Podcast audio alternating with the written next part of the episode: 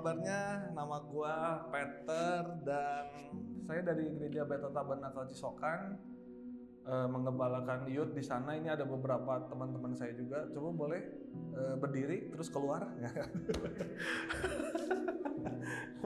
ada teman-teman juga yang dibawa ke sini karena tiap kali pelayanan enak gitu kalau bawa teman-teman sendiri jadi nggak ngerasa stranger gitu loh. Ada orang lain juga yang kenal gitu ya. Segitu aja dari gua. Nah teman-teman eh, pagi hari ini kita mau belajar firman Tuhan berjudul push forward. Katakan sama-sama push forward.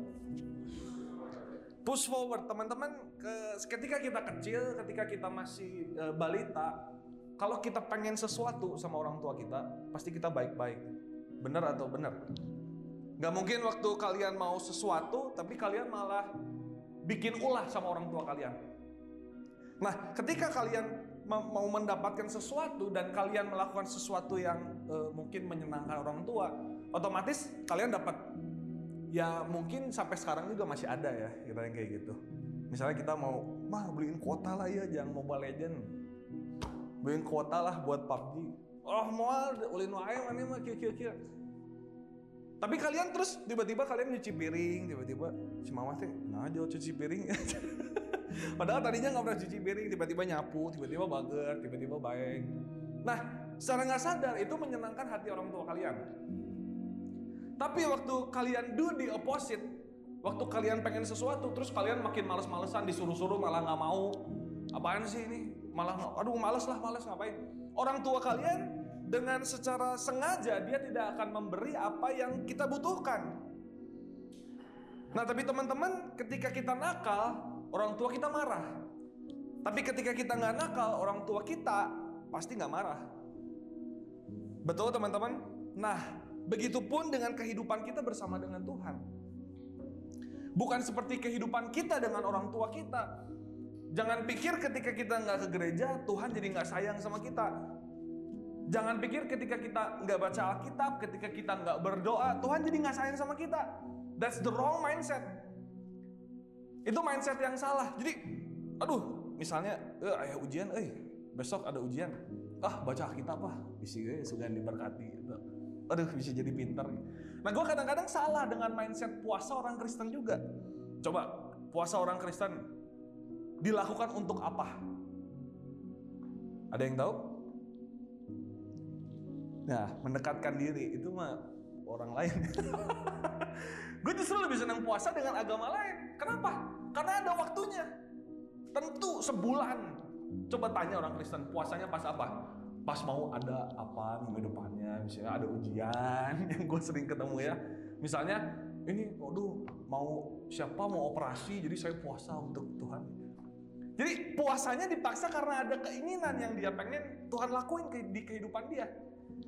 Nah, tidak dengan hubungan kita dengan Tuhan. Karena hubungan kita dengan Tuhan, Tuhan itu selalu sayang sama kita. Coba bilang kiri kanannya, Tuhan sayang sama kamu.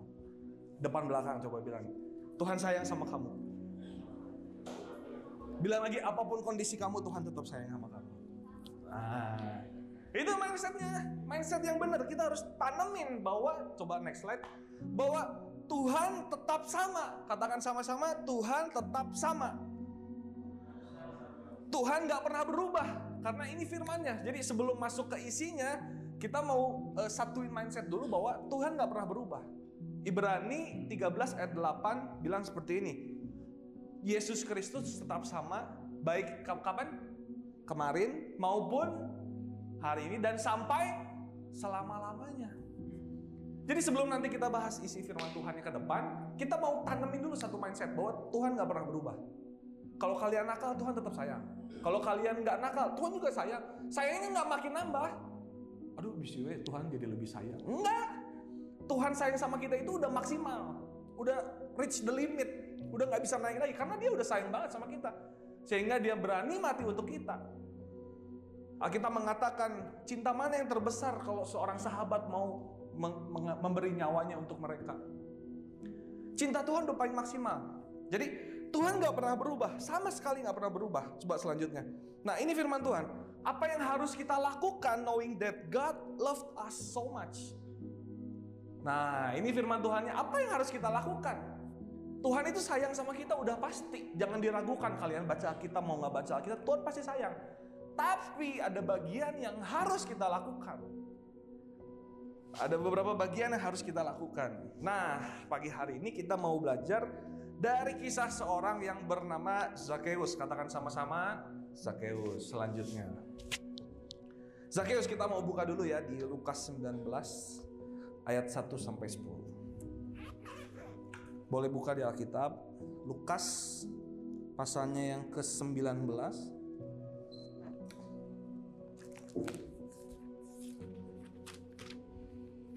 Yang sudah ketemu katakan amin. Belum semua ya. Coba mungkin bisa ditampilin di LCD. Ada yang nggak buat Alkitab ya? Lukas 19 ayatnya yang ke-1 sampai ke-10. Nanti gue baca ayat yang pertama, ayat kedua teman-teman, terus ayat ketiga nanti gue begitu selanjutnya ya. Sudah ketemu semuanya? Oke. Lukas 19 ayat 1 sampai 10, judul perikopnya Zakheus. Yesus masuk ke kota Yeriko dan berjalan terus melintasi kota itu. Selanjutnya silakan 1 2 3.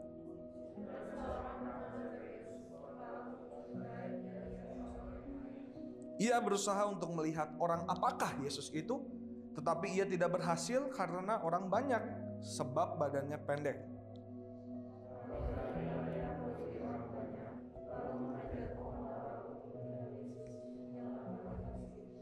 Ketika Yesus sampai ke tempat itu, ia melihat ke atas dan berkata, "Zakheus, segeralah turun, sebab hari ini aku harus menumpang di rumahmu."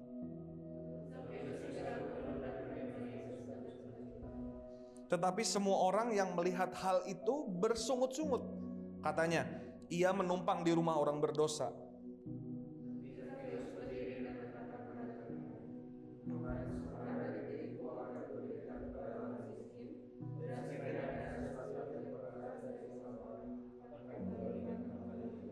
Kata Yesus kepadanya, "Hari ini telah terjadi keselamatan kepada rumah ini, karena orang ini pun anak Abraham." Amin. Nah, teman-teman, kita udah sering dengar kisah Zakheus dari kita waktu sekolah minggu kali ya. Nah, tapi kita mau melihat ada beberapa hal yang berbeda dari Zakheus. Nah, pertanyaannya tadi adalah apa yang harus kita lakukan ketika kita tahu bahwa Tuhan begitu cinta sama kita. Yang pertama, berusaha. Katakan sama-sama berusaha. Berusaha ayat ketiga dibilang gini Zakheus, ia berusaha untuk melihat orang apakah Yesus itu, tetapi ia tidak berhasil karena badannya pendek. Nah, teman-teman, ketahuilah waktu kita tahu kita Yesus cinta sama kita, ada sesuatu hal yang harus kita lakukan yaitu berusaha. Karena Zakheus punya dua kecacatan. Selanjutnya, Zakheus punya dua cacat. Yang pertama, Zakheus itu cacat fisik. Coba selanjutnya. Nah, Zakheus itu terbatas fisik karena badannya pendek. Gue nggak tahu uh, tingginya berapa, mungkin 150, 140. Tapi yang pasti lucu banget dia sampai mau lihat Yesus saja dia harus naik ke pohon. Jadi bayangkan teman-teman ketika ada orang banyak, tiba-tiba dia naik ke pohon untuk melihat orang apakah Yesus itu. Kurang ajar Zakheus ya, melihat orang apakah. Jadi ini manusia bagaimana nih rupanya Yesus tuh. Zakheus punya kebatasan fisik, tapi itu tidak mengendorkan semangatnya. Makanya itu dia naik ke pohon. Benar? Yang kedua, Zakheus punya keterbatasan kerohanian. Dia tahu dia kepala pemungut cukai. Bayangin, bukan cuma pemungut cukai, tapi kepala. Jadi ini pemungut cukai itu kayak apa ya? Kalau yang suka nagih itu namanya apa? Rentenir. Ini bosnya rentenir. Jadi kalau di neraka tuh dia tempatnya wah udah paling panas. Jadi ini panasnya nggak terlalu panas. Jadi ini kepala pemungut cukai bisa bayangin kepala pemungut cukai. Dia tahu, dia tahu dia berdosa karena dia pemungut cukai. Tapi sekali lagi itu nggak mengendorkan semangatnya untuk melihat Yesus itu seperti apa sih. Siapa yang di sini kita punya keterbatasan fisik? Siapa di sini yang punya keterbatasan kerohanian? Mungkin kita ngerasa kita orang paling berdosa, mungkin kita ngerasa wah Gue berdosa banget, doa aja Tuhan gak ngedenger kayaknya. Tuhan aja gak waro kayaknya gue doa. Tapi kita mau lihat cerita Zakheus. Zakheus terbatas fisik, Zakheus terbatas kerohanian, namun tidak mengendorkan semangatnya, justru ia berusaha untuk mengenal siapa Yesus itu. Mungkin sering kali kita dalam kehidupan, kita sedang melakukan dosa, besok kita nggak mau mencari Yesus. Kalau gue pernah ngerasain, ini gue alami juga, gue habis melakukan dosa ya, malamnya nggak mau doa. Kenapa? Takut biasa. Ayo, yang ketawa iya, gue kok, gue kok. Kadang-kadang gue jadi takut untuk doa, malu gitu habis ngelakuin dosa. Ngapain sih? Doa, aduh besok juga gini lagi. Banyak intimidasi bener. Tapi cerita Zakheus mengingatkan pada kita, kita harus berusaha dan berlari. Coba selanjutnya. Zakheus berusaha dan bukan hanya dia naik pohon, tapi dia berlari. Dia itu nerobos kerumunan orang banyak. Bayangin ya udah kayak tuyul tuh ya orang ya kayaknya. Wah, dia tiba-tiba gini-gini. Terus tiba-tiba dia naik ke pohon. Jadi bisa bayangin, dia lihat Yesus itu pada waktu itu dia sangat terkenal. Jadi waktu dia datang ke kota-kota, banyak orang yang ngerumunin dia. Nah Zakheus dia sadar, di tengah kerumunan orang itu dia nyempil-nyempil tuh kayak tuyul. Dia berusaha bahkan dia berlari untuk melihat siapakah Yesus itu. Dia berusaha dan berlari. Ini yang Zakheus lakukan ketika dia tahu dia punya keterbatasan. Apakah kita di sini punya keterbatasan? Mungkin kita dilahirkan dari keluarga yang tidak benar. Mungkin kita dilahirkan dari papa mama yang cerai. Mungkin kita dilahirkan dengan kakak yang jahat, adik yang jahat dan lain-lain. Nggak peduli. Tuhan nggak pernah lihat kondisi kita. Tapi apa yang mau kita lakukan setelah itu? Tetap berusaha dan berlari. Coba bisa bayangin nggak teman-teman ketika Zakheus tahu dia ngelihat dari jauh mungkin ya. Kerumunan. Gue nggak akan masuk ke situ kayaknya susah banget pasti. Ah udahlah nggak usah lah. Ujungnya apa? Zakheus nggak pernah kenal Yesus. Dia nggak menangisi keterbatasannya. Aduh Tuhan kenapa saya TPND aduh Tuhan itu ya kenapa? Aduh tukang urut dulu lah yuk kita baca selanjutnya 2 Korintus 12 ayat 9 ini ayat yang uh, powerful kita mau baca bersama-sama 2 Korintus 12 ayat 9 Oke, kelihatan semuanya? Kita mau baca sama-sama ya. Satu, dua, tiga. Tetapi jawab Tuhan kepadaku, cukuplah kasih karuniaku bagimu. Sebab justru dalam kelemahanlah kuasaku menjadi sempurna. Sebab itu terlebih suka aku bermegah atas kelemahanku, supaya kuasa Kristus turun menaungi aku. Ada good news, kelemahan dibutuhkan Tuhan dalam kehidupan kita. Kekurangan dibutuhkan Tuhan dalam kehidupan kita untuk Dia menyatakan kuasanya dalam kehidupan kita. Jadi jangan terus menangisi kelemahan, jangan terus menangisi kenapa, kenapa, kenapa, kenapa. Tapi tanya Tuhan, kenapa kelemahan aku ada di sini untuk Tuhan menyatakan apa dalam kehidupanku? Karena percaya kalau manusia nggak punya kelemahan, dia nggak butuh Tuhan. Karena biasanya orang kaya itu, makanya Tuhan tuh selalu bilang, Sukar orang kaya tuh masuk surga, sukar. Karena orang kaya biasanya, bukan uh, generally semua orang kaya. Biasanya orang kaya itu dia gak pernah ngandelin Tuhan karena dia tahu besok dia mau makan apa. Dia tahu itu ada banyak mobil, nggak usah, nggak usah berdoa lah, nggak usah minta Tuhan berkati, udah udah banyak. Kelemahan justru dibutuhkan supaya kita ketemu grace, supaya kita ketemu kasih karunia Tuhan. Jadi apa? Keluarga kamu, lingkungan kamu, saudara-saudara kamu, atau mungkin kamu punya kelemahan fisik atau apa? Jangan pernah bertanya sama Tuhan, kenapa saya seperti ini? Tapi tanyanya sama Tuhan, kenapa Tuhan izinkan terjadi? Tuhan mau nyatain apa? Jangan malu dengan kelemahan kamu. Jangan malu. Biasanya kita malu ya untuk ngakuin ke orang. Eh, gue masih struggling nih dalam hal ini. Eh, orang tua gue buset kalau berantem di rumah kayak kapal pecah. Biasanya kita malu. Eh, gue masih adiksi nih sama rokok, gue masih adiksi nih sama pornografi. Jangan malu. Justru di saat kamu tahu kamu kelemahan kamu di mana, itu justru Tuhan tuh ketemu grace di situ. Tapi kalau selama ini kamu, ah enggak lah, malu cerita ke kok Andre mah, malu cerita ke kok Hans, malu cerita ke Rere. Ini gue yang kenal aja ya, jadi gue ngomong ini kayak nggak kenal maaf ya. Uh, ke Ariel, ah, Ariel, benar ya, Ariel ya namanya ya. Ariel Noah kan bukan? ah malu lah pas komersial cerita malu kelemahan buat apa sih diumbar dah kelemahan bukan diumbar enggak enggak tapi prinsip orang Kristen adalah pada saat kamu terbuka kamu disembuhkan Yakobus bilang hendak hendaklah kamu saling mengaku dosamu satu dengan yang lain dan saling mendoakan tujuannya hanya untuk mendoakan bukan untuk dijudge ngerti nggak nah kalau semua orang Kristen punya mindset seperti ini it will be a very good community jadi waktu dia terbuka bukan, eh pendosa, eh tendang tendang aja jadi. Enggak. Tapi pada waktu dia terbuka doain. Waktu orang ini terbuka doain. Ada yang terbuka sama kamu doain. Itu, itu mindset orang Kristen. Jadi jangan malu. Kita harus akui kelemahan kita, kita terima kelemahan kita, lalu jadikan kekuatan.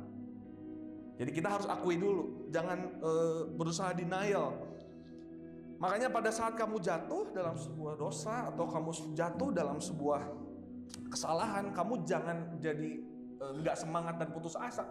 Ingat Zakheus, berusaha dan berlari. Jangan kamu malah jadi ngejauh dari komunitas, kamu malah ngejauh dari Tuhan. Gara-gara kamu jatuh, kamu jadi ah enggak lah, malas ke gereja minggu ini nggak jadi. No. Tapi Rasul Paulus bilang coba selanjutnya. Filipi 3 ayat 12 bilang gini. Ini versi bahasa Indonesia masa kini ya, Filipi 3. Jadi kalau lihat di TB itu beda. Saya tidak berkata bahwa saya sudah berhasil atau sudah menjadi sempurna, tetapi saya terus saja berusaha merebut hadiah yang disediakan oleh Kristus Yesus. Jadi begitu luar biasa yang Rasul Paulus, dia nggak bilang, oke, okay, gue puas deh dengan kerohanian gue, udahlah cukup ke gereja seminggu sekali cukup, nggak. Tapi Rasul bilang, Rasul Paulus bilang, saya tidak berkata bahwa saya sudah berhasil atau sudah jadi sempurna, tapi saya terus saja berusaha merebut hadiah yang disediakan oleh Kristus Yesus. Waktu kita jatuh, cari komunitas. Cari apa yang bisa membangun kerohanian kamu. Cari teman, baca renungan, baca Alkitab, semua baca. Jangan takut. Jadi ketika kita jatuh, yang pertama tadi berusaha. Kita lanjut yang kedua ya. Ada tiga hal ya pagi hari ini. Yang kedua, encounter ayat 5 sampai 6. Ketika Yesus sampai ke tempat itu, ia melihat ke atas dan berkata, "Zakheus, segeralah turun. Sebab hari ini aku harus menumpang di rumahmu." Lalu Zakheus segera turun dan menerima Yesus dengan sukacita. Nah percayalah teman-teman ketika kita sudah berusaha Kita berlari ke arah Tuhan Tuhan tuh pasti nemuin kita kok nggak seperti misalnya kalian nanya, oh di mana Tuhan? Tidak pernah ada. Tapi waktu kalian berusaha, yakin aja, percaya. Suatu saat Tuhan pasti menemui kalian.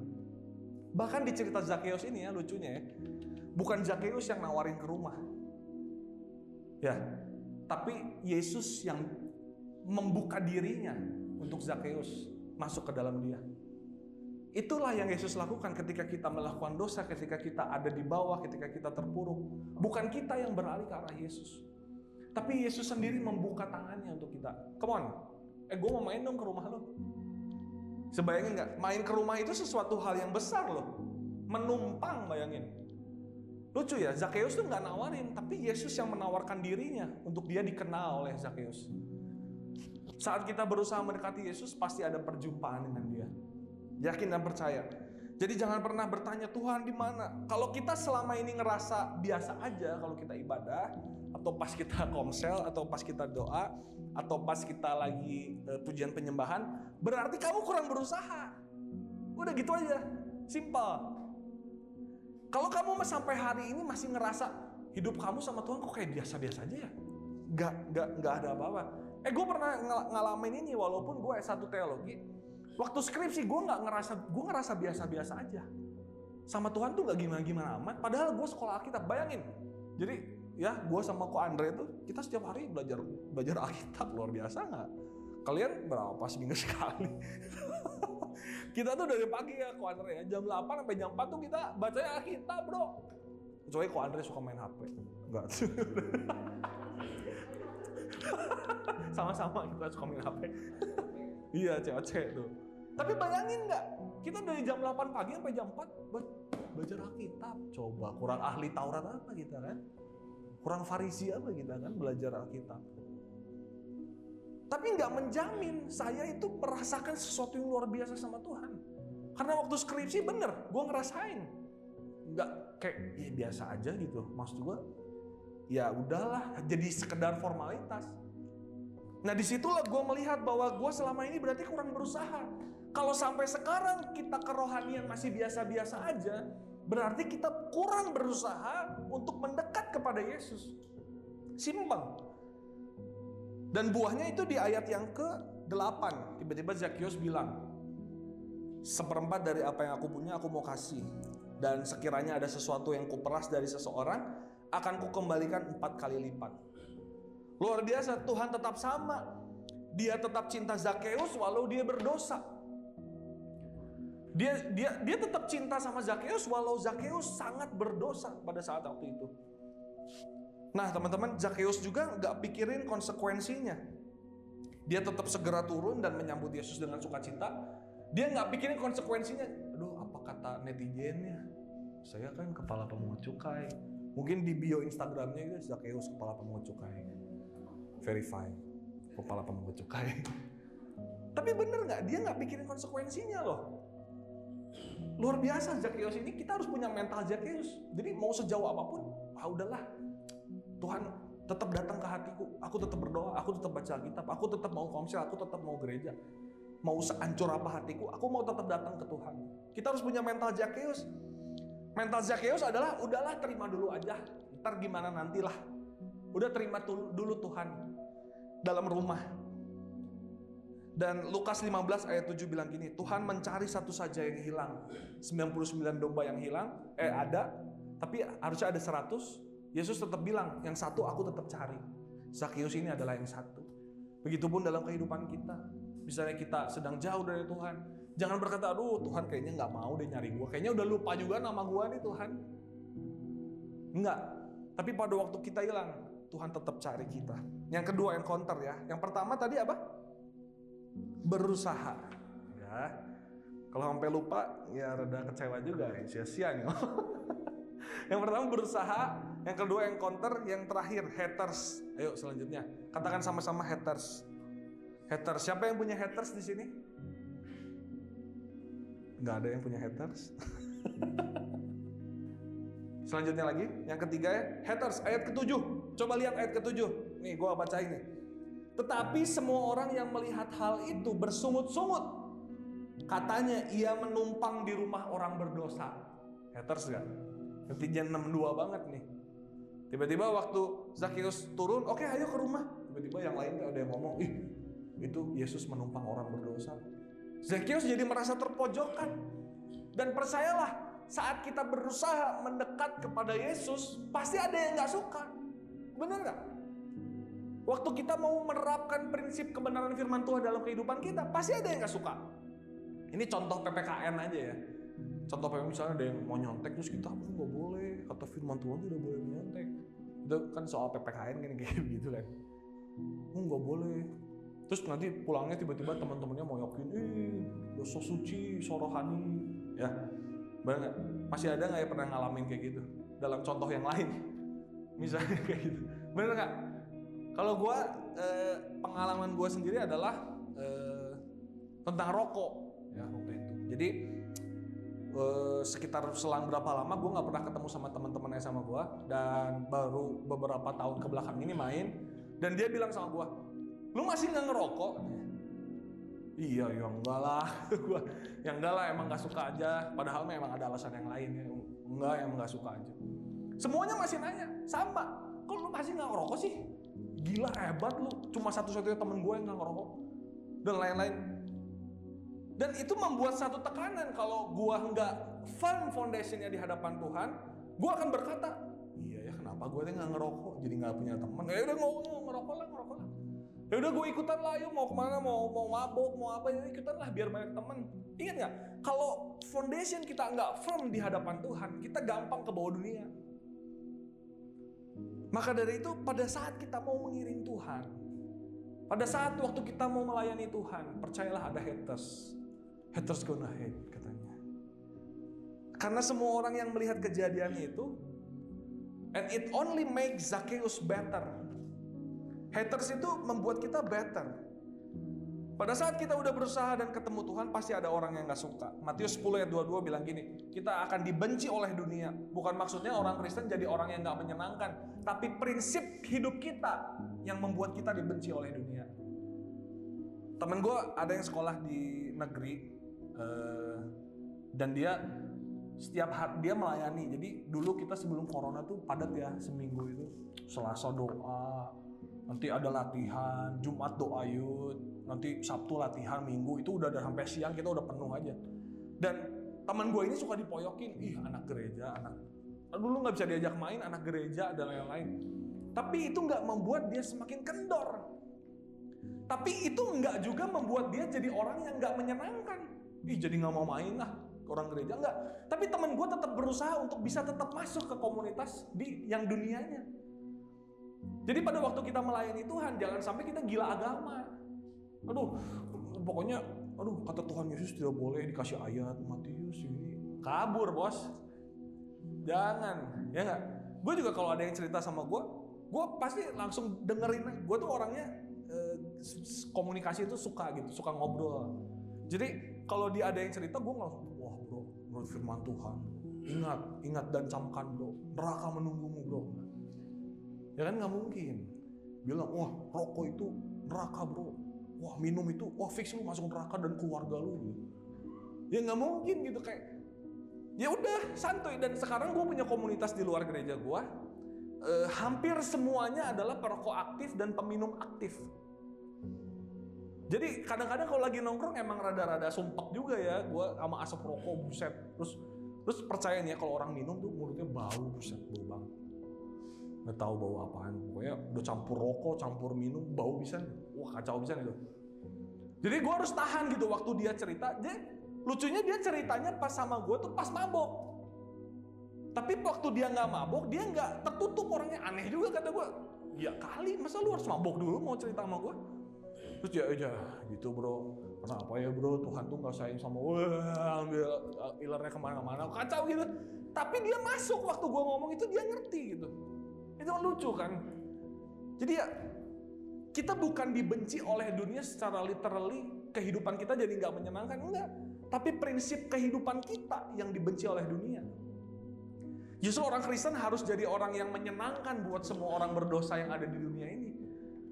Kalau kita mengeksklusifkan diri, gimana Tuhan mau dikenal? Benar nggak? Nah, cara hidup kita yang dibenci oleh dunia. Selanjutnya terakhir nih, haters make better. Haters membuat kita menjadi lebih baik. Haters seharusnya memicu kehidupan kita untuk jadi lebih baik di hadapan Tuhan.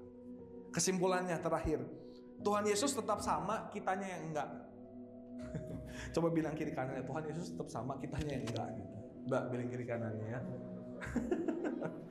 Benar enggak? Setuju ya? Iya enggak? Tuhan Yesus itu namanya nggak berubah-berubah dari dulu kok. Tiba-tiba ada sebutannya Allah. Tiba-tiba berubah namanya. Alkitab juga nggak pernah berubah kok. Nggak pernah ada revisi, nggak pernah ada amandemen. Tetap sama dari dulu. Ya Adam sama Hawa, bukan Adam sama Bambang gitu. Tetap sama, nggak pernah berubah ceritanya. Tapi yang berubah siapa? Kita, manusianya.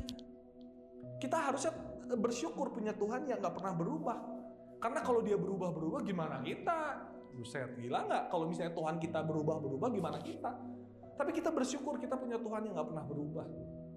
Kita bersyukur punya Tuhan yang cintanya selalu sama dalam setiap kehidupan kita. Apa yang harus kita lakukan? Berarti kitanya yang harus sadar diri.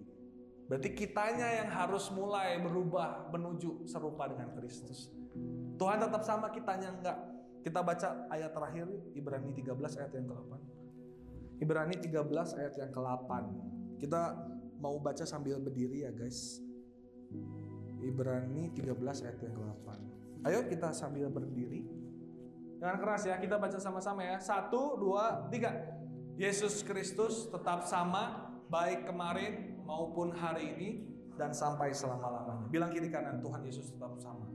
Tuhan Yesus tetap baik, Tuhan Yesus tetap baik. Yuk kita tutup Alkitab kita, tutup catatan kita Semuanya kita mau tutup mata di hadapan Tuhan pagi hari ini. Terima kasih Tuhan, hambamu selesai berbicara pagi hari ini. Tapi biarkan roh kudus terus bekerja dalam kehidupan masing-masing anak pagi hari ini. Engkau yang tahu setiap masa lalunya, Engkau yang tahu setiap masalahnya. Tapi biarlah roh kudus yang menguatkan mereka, roh kudus yang menghibur mereka, dan roh kudus yang mengingatkan selalu akan firman-firmanmu Tuhan. Terima kasih Tuhan, hambamu berdoa untuk setiap anak-anak di tempat ini, semua dalam lindungan Tuhan, semua dalam penyertaan Tuhan, semua dalam pemberkatan Tuhan.